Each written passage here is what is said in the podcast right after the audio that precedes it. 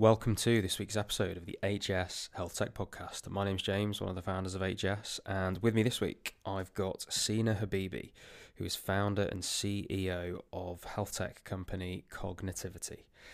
Before I tell you a bit more about Sina, remember that you can get in touch with us at HS Venture on Twitter and hs.ventures on Instagram. So feel free to message us, drop a comment, tell us what you think about the podcast, and ask us any questions that you've got. We're also at info at hs.live.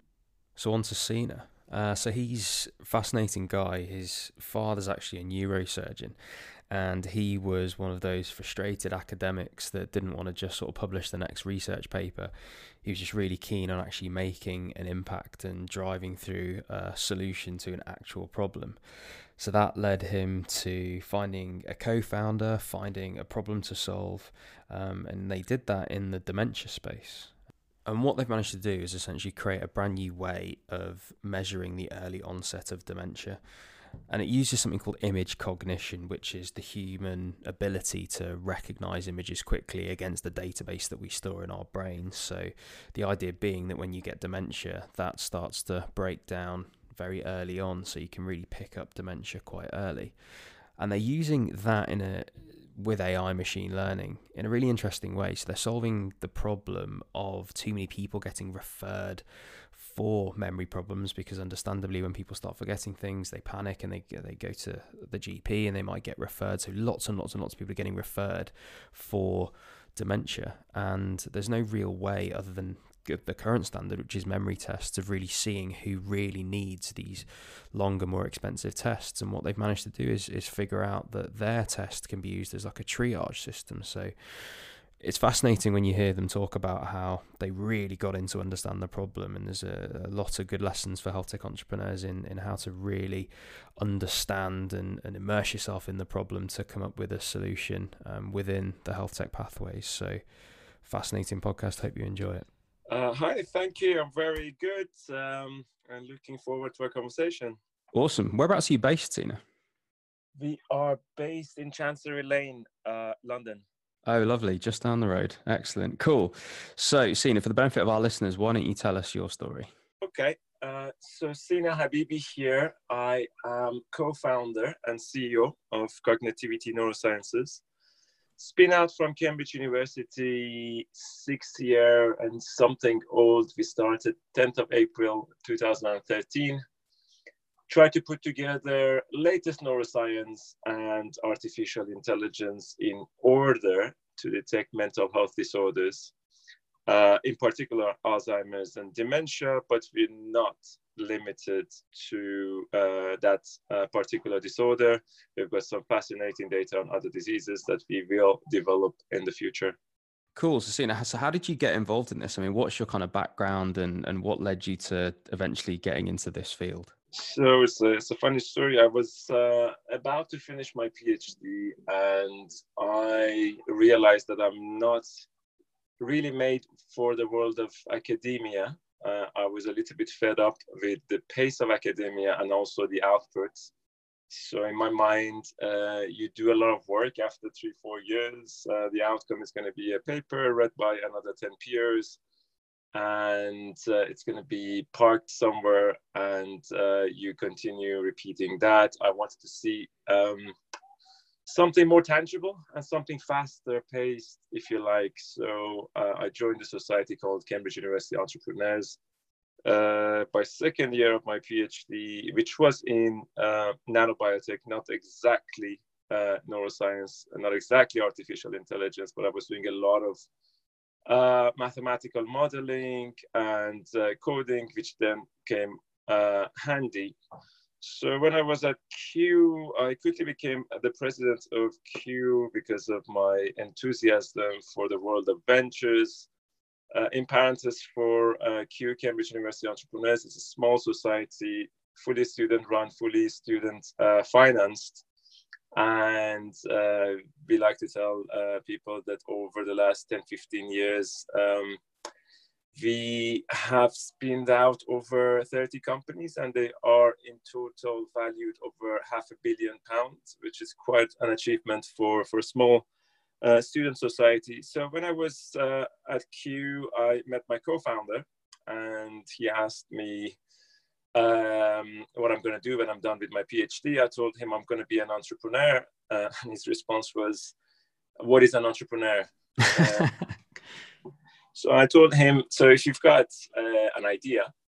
Uh, normally, uh, the pathway is that you collect some data, you prove your idea, and then you publish a paper in, in the world of academia. But if you've got an idea in the world of ventures and entrepreneurship, you uh, first try to protect that idea by uh, filing for a patent then you gather evidence to show that it works and then you if it works then you build a company around it. So he went away and a few weeks later gave me a call and he said that he's got an idea that he thinks it could be uh, an idea that we can patent and build a company around it.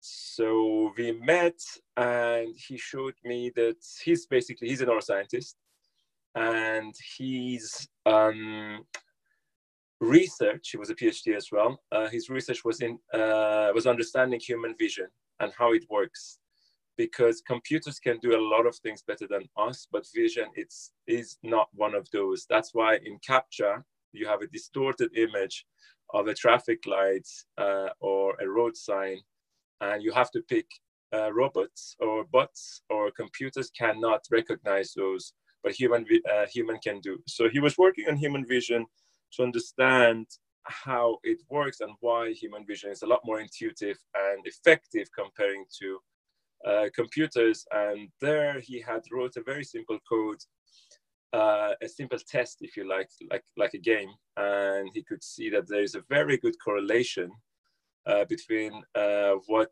uh, people score and their age. This is on young population. And this is very interesting. Uh, it's probably a nature uh, publication material, but do you think we can we can build a company around this? So I went off and did a little bit of research, and the first thing which was quite staggering was our uh, rate of diagnosis in dementia. The, the, disease is massively underdiagnosed and late diagnosed. Uh, the first, uh, basically, Google search showed me one in two people never receive diagnosis until death and we're talking about united kingdom and united states the most advanced healthcare systems in the world. If you move to poorer countries uh, this rate goes to 9 in 10 and uh, as you know the major risk factor of uh, dementia and alzheimer's is age. So you put two and two together and said okay we might be able to detect dementia with this uh, this was just the beginning of the story because uh, when you have uh, something with clinical application, you have to have clinical data and evidence. But uh, no one uh, will uh, let you uh, try your hypothesis on patients unless you have some data to prove that it works. So it's a vicious cycle. Um, and that was when I called my father, who is a neurosurgeon, and for him medicine is the only science uh, or is the only answer to all the problems. And he always used to uh, introduce me to his friends as my son who's going to be a doctor but not one of those who helps people.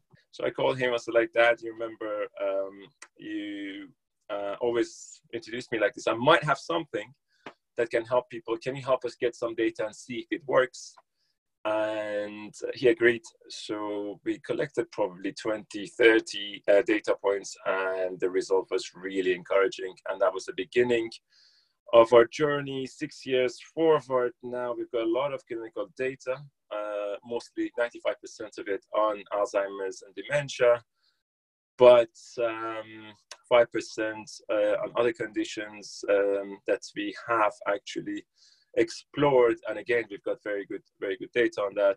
We are uh, running our final validation trial. Um, this is run by an independent um, body, uh, South London and Maudsley Hospital, in order for us to be able to certify the product as uh, a CE marked product, so we can uh, put it on the market.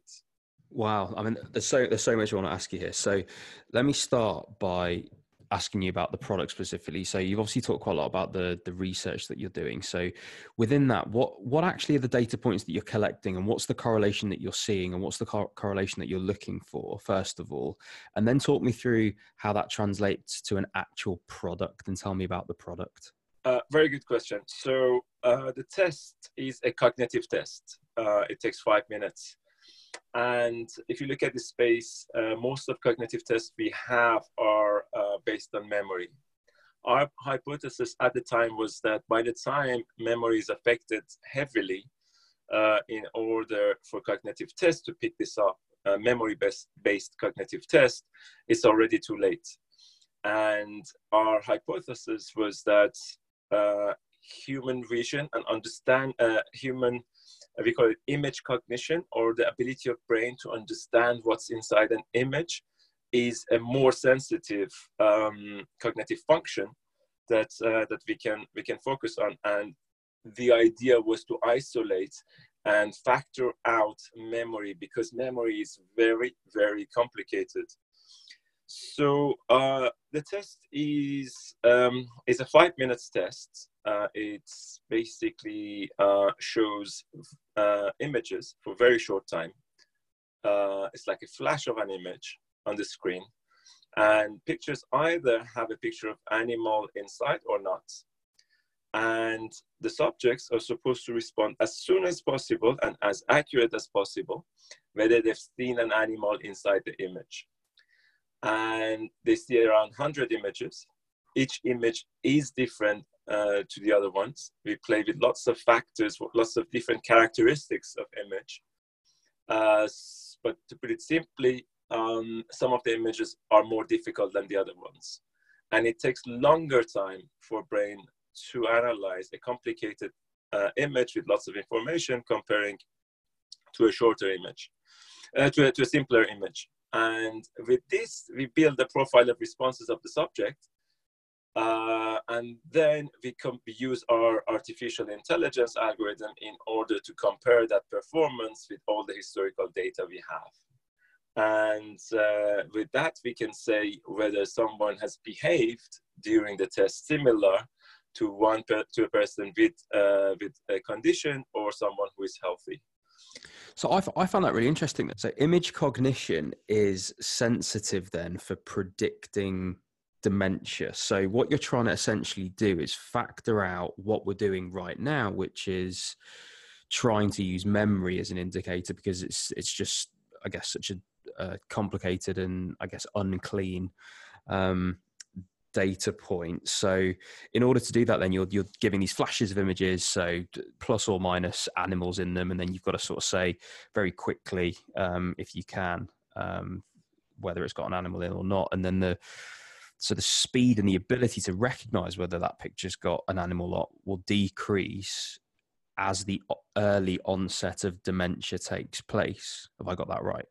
Absolutely. Perfect. So, so, so that's really interesting. And so, and the, re- the reason that's interesting to me is that having been through medical school and having treated patients with dementia, the, uh, the, the phrase image cognition is new to me. So, was this a hypothesis that you guys created and that you are now proving? Are you sort of pioneering a field, or is this something that has actually been going on in the research field?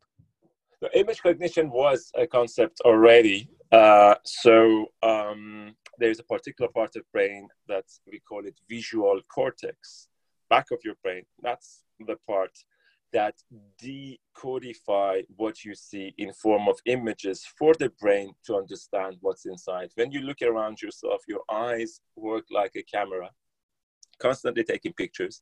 Those pictures are then sent to the back, of, the, the, the signals are then sent to the back of your brain, whereby they are broken down to the uh, language of the brain that understands what's inside. And then your hippocampus works like your CPU and start comparing what you've seen to all the pictures that you've had before in order to classify and to categorize those pictures to the ones that there, there is animal or there is no animal inside. The whole yeah. process is very quick and uh, gets key and large parts of the brain, brain from visual to visual cortex to motor cortex and hippocamp all activated.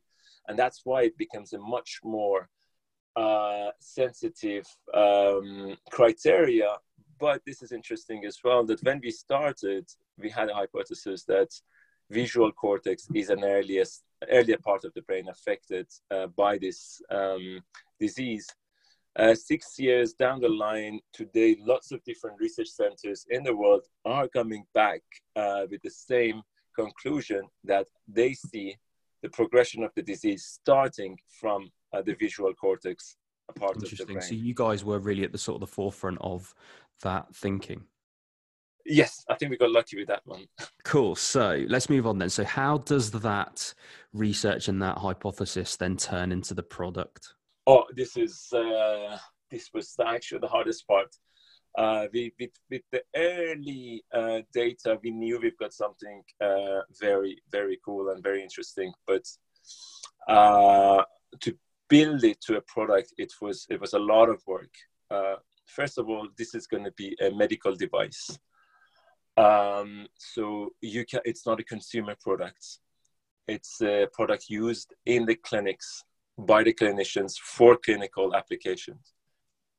Hence, it needs to have regulatory approval, and that's uh, the hard, and that's a hard and long and expensive process.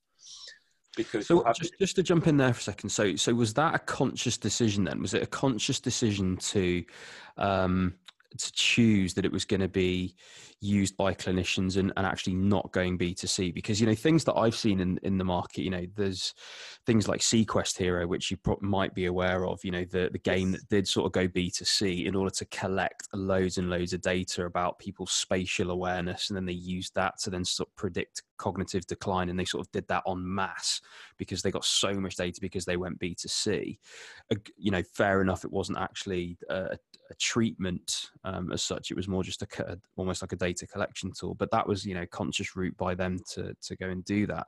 Whereas you've picked the other route and you've gone okay let's actually go completely medical here was so i'm just i'm just interested in that kind of decision making because you could have I suppose, gone straight B2C and made it a consumer product. And that might still be part of the plan in future, I suppose. But I guess you've, you know, you've, you've gone down this route of, of going clinical first, possibly for credibility or another reason. But no, do explain that. You're absolutely right. That was exactly our uh, line of thinking. When we looked at uh, the space, there was lots of stuff, uh, lots of cognitive monitoring and enhancements uh, on Apple Store and, and other other uh, places, and we felt that okay, we're going to be diluted in lots of noise, yeah, and uh, people won't people would, would consider us uh, as another IQ test or brain tra- brain game. Uh, without understanding the significance of the science behind this. So we uh, said, okay, we are going to make this a clinical product used by clinicians who are the reference points in this space. And when clinicians use this, it's going to be a lot easier uh, sell to consumers yeah. um, who are not qualified to understand the space of medicine, uh, but they looked at they look at uh, those references and, and, and see if, if, if this is a product used by my doctor uh, in order uh, to assess my cognitive ability, uh, I can do uh, that as well. And that's exactly what we're doing. Uh, recently, we are uh, we've started developing this B2C product, which is more on the health side, and it's not targeting people with dementia or at risk of dementia. This is targeted at people in their 30s, 40s, and 50s who want to improve their mental health and they want to monitor the mental health and they want to see what steps they can take in order to have a better mental health. So we've taken all the medical and clinical claims out of that uh, that uh, clinical product and made it uh, a, a mental health product, which is going to be for a different demographic with a different application, but again, using the same underlying technology. Mm. However, with the difference that this is now being used in some of the biggest uh, me- uh, memory clinics and uh, hospitals in the country. Uh, so it's a different, different, different cell, different, different um, proposition, if you like.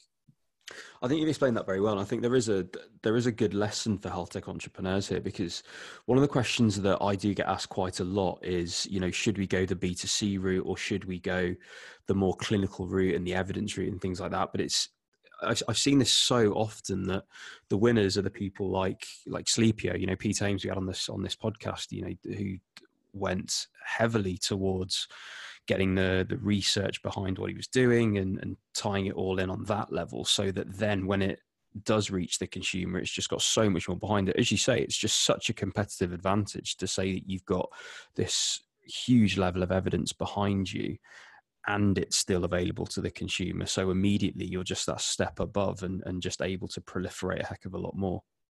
Absolutely. Do you know sequest hero? Yeah. Yeah. What do you think of it it's very clever and uh, it's like still we want to see more. You're a born innovator though aren't you? You're a born entrepreneur so you, you, that that's exactly what you sort of said before and I, I, wrote down actually when you when you were talking the words impact driven and that's exactly what what you are isn't it? You you're a solutions based guy. You're you, you want to get out of that kind of that research environment and just collecting things for the sake of collecting things you just want to turn it into a solution which i think is awesome. Um, so I so I'm interested then. So we've we've now got to the stage in the story where we've got the product. Um, it's in clinics. It's collecting. Um, it's collecting data. So yeah, how does that? How let's say that then? How does it turn into the solution? So is it picking up dementia early? Is it you know what happens to their treatment after that? You know how how is this helping people? Uh, this is a very interesting question. So uh, we know we can do a lot and coming back to the same point of what's the end point what's the what's what's the end product here. So we know we can do a lot uh, with this product. We can do it earlier we can do it more specific we can more, do it more sensitive. Uh, but in order to maximize adoption by uh, the, the, the providers and users you have to solve the problem they have on day to day to day basis so um, when you look at the referrals, um, we had uh, a few years ago, David Cameron had this initiative in order to increase our diagnostic rates. Um, he incentivized GPs for more referrals. So every referral they make, they get 45 pounds. Uh, and uh, that was not a very wise plan because they had budget for that 45 pounds extra referrals, but they had not planned for a massive increase in number of uh, referrals uh, and the massive increase in the budget in secondary care to assess all those people who are being referred. And we looked at some audit reports of uh, different memory clinics, and it looks like, um, regardless of the geographical location our referral rates are almost 50% wrong. And this is because the way it happens today at GP uh, surgeries is that you go there, you are old, you've got lots of different physical issues. By the time it reaches the mental health issues, you've already passed your time, and then you just ask the GP, I think I'm forgetting things, and the GP says, Okay, I refer you. Or um, or if they want to go extra mile, they take one of these cognitive tests and then they refer you. But basically, they refer anyone with memory complaints. But one problem we have with disease is that we have managed to terrify the public over the last 10 years after we've, we were done with cancer. Uh, we have managed to terrify the public with the, uh, with, with, with the disease uh, but not properly informing them. So what has happened is that lots of people, because they're busy and also they get older and they start forgetting things, uh, they get terrified and they keep asking the GPs to be to be to be referred. And uh, they go through the process that okay, first level you get a referral, but in the UK it costs you around a thousand pounds uh, in and also get some radiation to get some CT scans and all that uh, to come out of the system as cleared and not having any issues.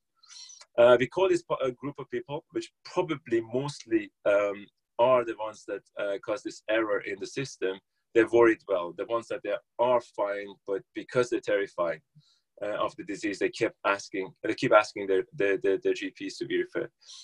While those ones who have the problem, they don't talk about it, they hide it, or uh, they don't even know it exists. And they go until very late stage in the disease that one day they wake up and they don't remember the address back home.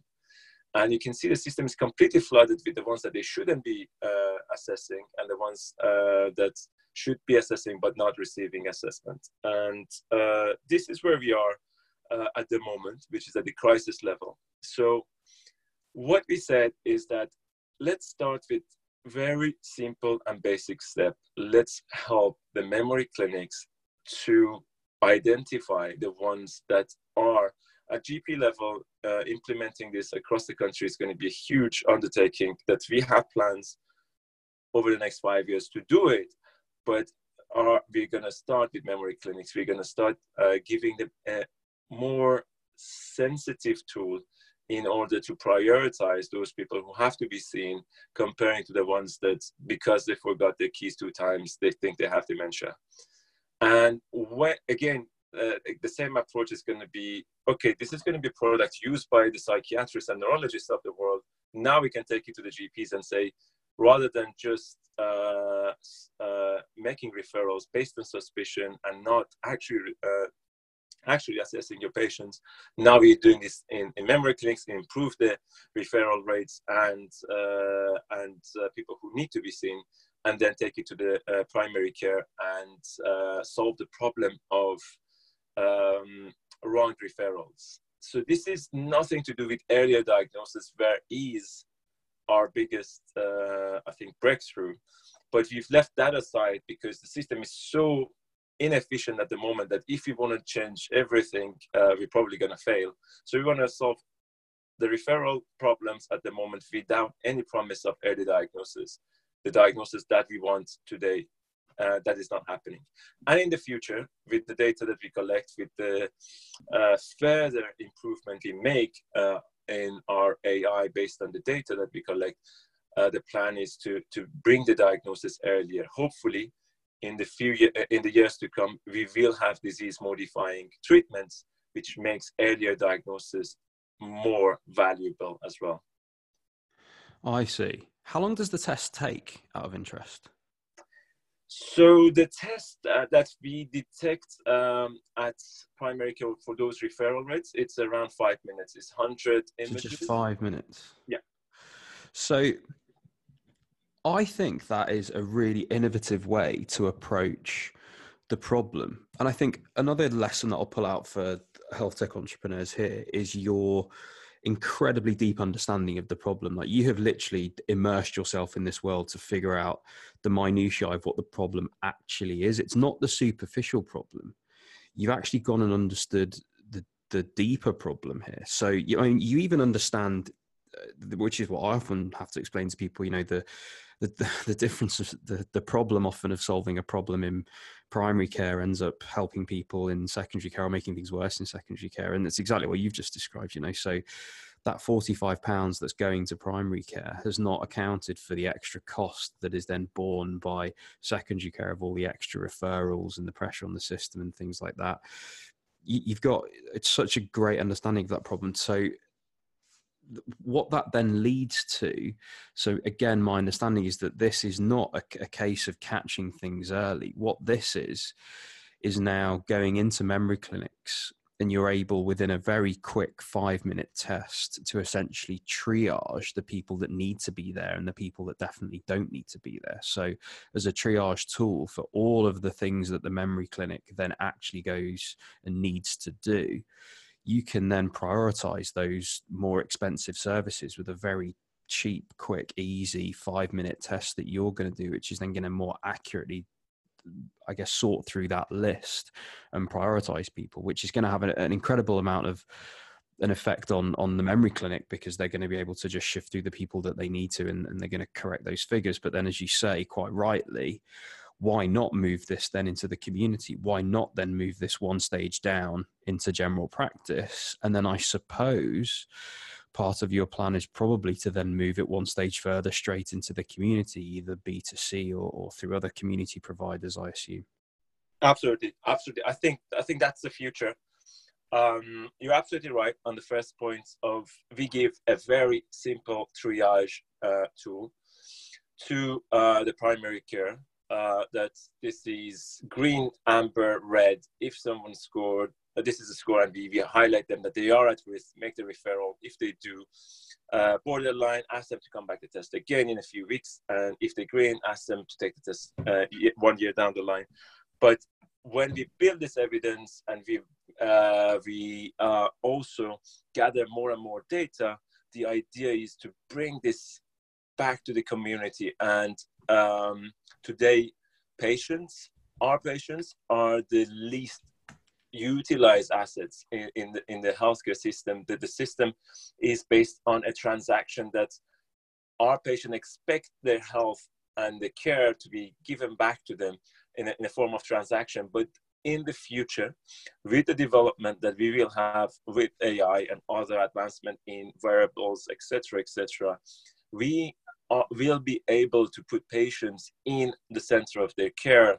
They will be the ones that they know where they are, where, where their mental health is, if they're doing better or worse in a continuous measurement with micro measurement. As soon as there is deterioration, you can detect it, you can find the underlying reason, you can start attacking it and, uh, and solving it before it becomes a big problem. Uh, and that's uh, that's the future, which yeah. Uh, I'm, I'm quite uh, excited for it to come. Yeah, I get it. It's cool.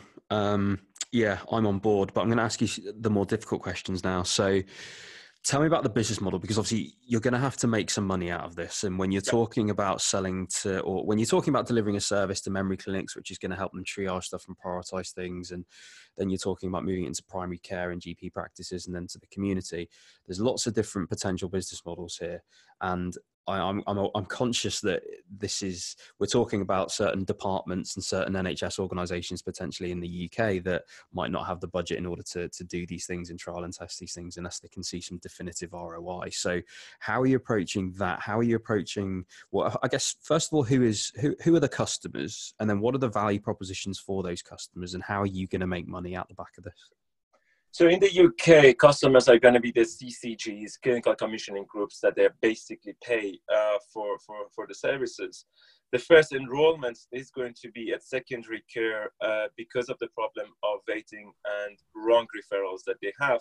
In the future, this will come uh, to, to the primary care the business model for this test, the five minutes test that tells you if you, uh, basically if you're at risk or if you're not, if you need to be referred, that is going to be charged per test. And uh, it's to save at secondary care that 1,000 pounds uh, extra uh, that they need to pay for someone who should not be test, tested uh, with a more objective and uh, sensitive tool in primary care, uh, the cost saving will be saving the time of the GP, which is very expensive, and also uh, the part which is at the moment, uh, as I said, uh, those cognitive tests. Uh, right now, it factors around 15 minutes, depending on which one they use. Uh, we can we can provide that with a fraction of the cost. On the consumer side, we have uh, a very interesting model I'd like to talk about, and I think that's where we go in the future, is a B2B uh, to C model. Uh, we have um, an agreement with a company uh, which has done a, very has, has, built a very interesting model uh, whereby they go to insurance companies and payers um, in in a more uh, private um, settings and they tell them that we make your clients cheaper for you by making them healthier. When they use our application, they uh, they become healthier, and over long run, you will save money. Then they go to the customer, the client, the, the, the consumer, and they say, if you use the app, uh, the the insurance premium is going to drop because you become a healthier person. What they do is uh, they ask you to do a little bit more exercise. They monitor your exercise. exercises, try to give you little nudges uh, that can change your behavior um, over time and become uh, healthier. They try to encourage you to, to quit smoking and, and drink less. uh, so on and so forth. And overall, it becomes a more uh, a, a, more healthy, healthier um, um, client for the insurance company. And in the process, both parties will save money. Uh, the client by paying less, the insurance by having a uh, more healthy uh, client over long run. And they have a very interesting model uh, for physical health, but they haven't been able to crack the mental health side. And uh, we agreed with them to, to provide them with the, with the uh, mental health aspect of this. And this is going to move towards uh, a more subscription based on, uh, on, uh, on a, a long-term basis, working with insurance companies. This is outside the U- UK and NHS setting good for you. Um, I think the insurer model's great. We work with a few insurers here at HS, and yeah, they're looking to do exactly that. They're looking to work with um, lots of different startups to sort of build those products into their health insurance and life insurance um, policies to, as you say, decrease premiums because those those people are keeping healthy. I know you know people will know Vitality do do quite similar things with with technology. Um, exactly. So yeah, very very good model.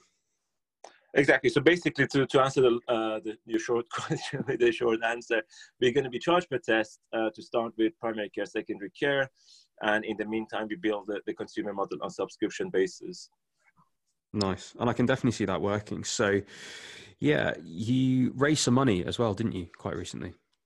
Uh, yeah, we opened our uh, financing. Um, I think it was beginning uh, of April. We're raising a short, um, a small round um, of 2.5 million. We have uh, closed the first tranche of it, which was uh, 1.2. We are halfway uh, in the second tranche and hoping to complete this in the next couple of weeks, so that uh, we can focus on uh, preparation for a commercial launch. We're hoping that we can have the product ready uh, and CE marked by um, Q3.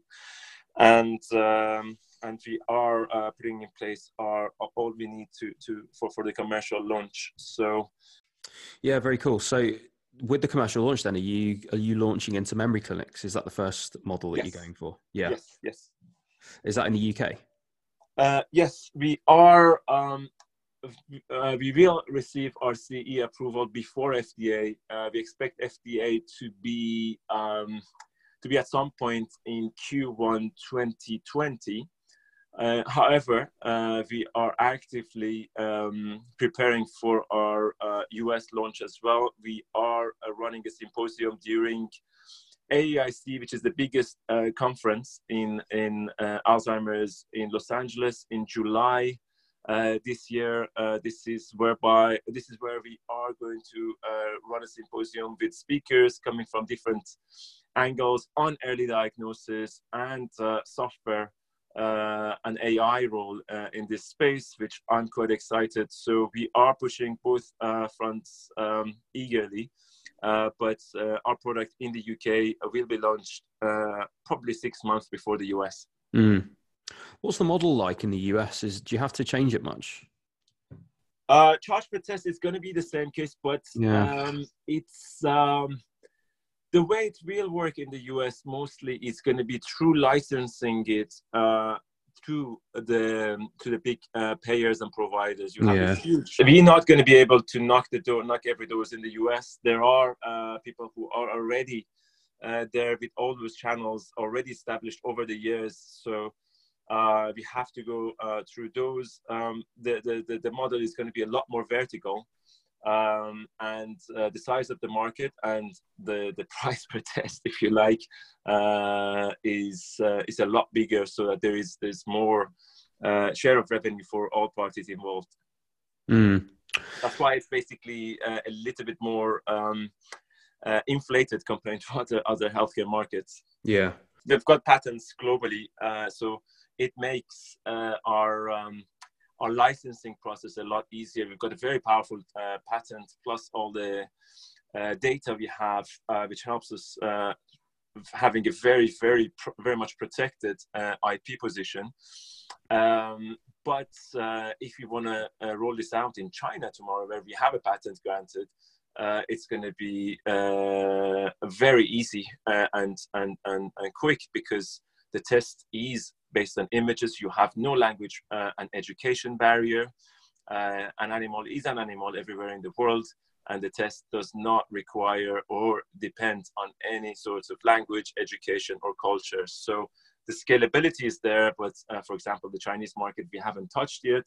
Um, there is a trend uh, among the diagnostic companies to get approval, uh, CE approval, and then uh, use that as springboard for uh, for FDA approval. And FDA likes that because uh, they really highly rate the regulation regulators in the UK and the, the, the, quality of research here. So that's a path that other companies had taken before, and we learned it from them I'm interested then in in the next stage. So obviously, you existing in the world of dementia tech, if you can call it such a thing, you must see a lot of things and hear of a lot of things that are helping dementia in a variety of different ways. So obviously, you're doing that triage bit really well. So you're identifying the people that need to go um, and get further testing and you're helping prioritize and you're helping a, a, load with that sort of ground floor demand issue and, and sorting through all those people and you're correcting a huge problem down at that end.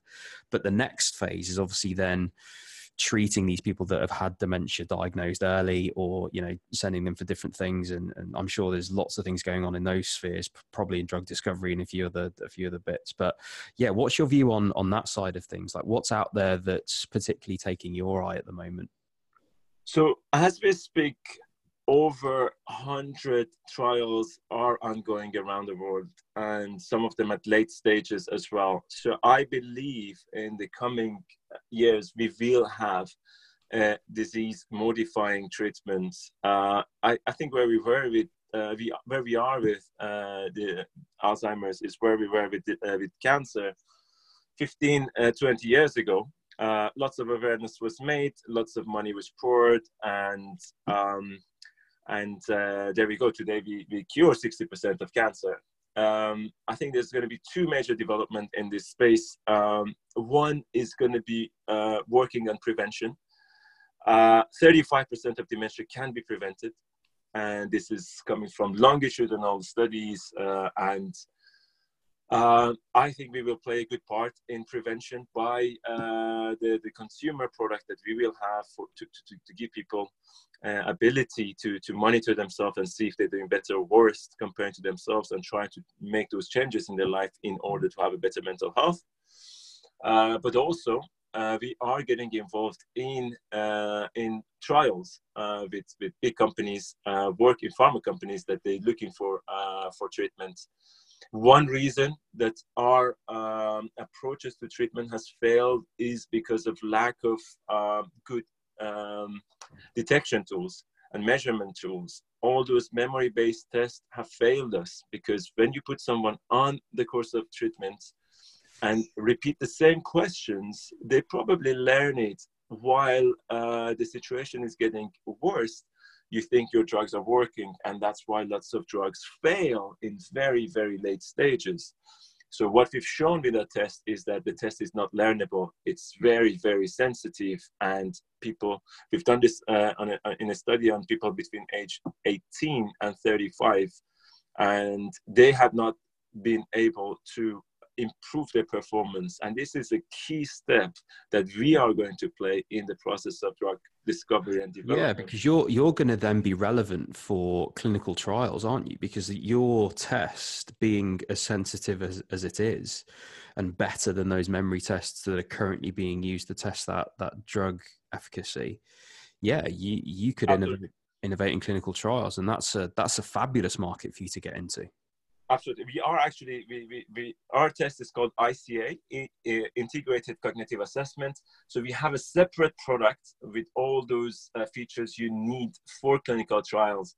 Uh, there's a separate uh, product that uh, we have developed particularly for this uh, purpose. And uh, we, we believe we are going to play an important role there. Something which was missing over these years was a sensitive tool which is not learnable whereby you can differentiate the impact of the drugs from uh, from the test itself. So you know, I've learned a heck of a lot about dementia today, and and and everything that you're doing sounds very feasible. I don't like to get too excited about these things, but um, it seems like it could work. I, th- I think the yeah the the your your deep understanding of the problem impresses me. I, I really like that of, of startups that I speak to. I really like people that have gone into a, such a complicated world of of how NHS and private organisations and consumers all interact with each other, and people are trying to pay with budgets that cross different boundaries and different things. But you've got a very good grasp of the situation to the point where you've changed the I guess the you've, you've almost changed the the problem which you're trying to solve because of all the information that you've gained, and I really like that. I really like where your test fits in. I like the potential of it, and I think it's got so many different applications. As I said, for clinical trials, it's got a B2C application where people are just interested to see if they do match up to a to a standard of of cognition, and they could track their own decline, and clinicians could do that too. And I can see how those different things could could um, fit together to to form a new paradigm essentially for for testing dementia, which I think is incredibly exciting. So yeah, congratulations to you for everything that you've done so far. Um, I wish you all the best with the with with raising the money, um, and and for you continue working in the space. I think it's fabulous. So, I mean, the, the, the way that we close out these podcasts is we we normally hand back over to you to kind of summarize a little bit about yourself, a little bit about what you're doing at the company, um, and then tell us if you've got any asks of our audience.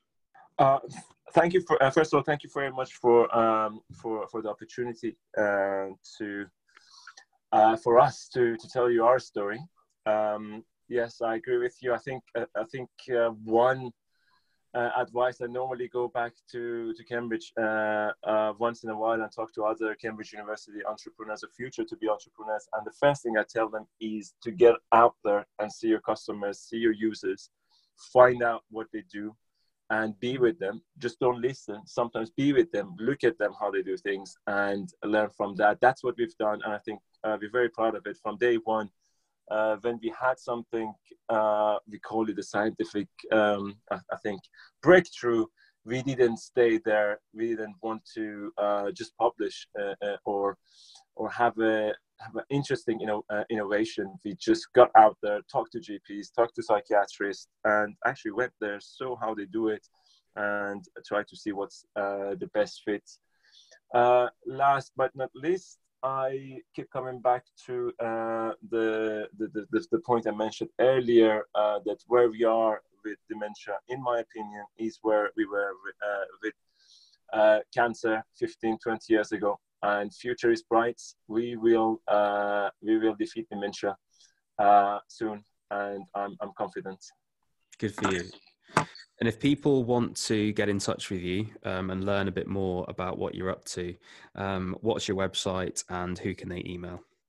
The website is uh, www.cognetivity.com and uh, you can send us emails uh, on, on info at cognetivity.com and there's plenty of material out there. There's our publication there. I uh, i uh, encourage if people are interested to to look at our uh, news and publication uh, page uh, lots of material but we're happy uh, to talk to people. We want to engage with the community who's interested in this space. It doesn't matter in what um, uh, shape or capacity uh, because it's uh, we know that we are one of the players in the space and we all have to work together in order to defeat dementia so get in touch uh, and uh, if you uh, if you want to know more or if you have something that we can work together we always love to hear and and ready to listen Sina, it's been a pleasure. Thank you very much.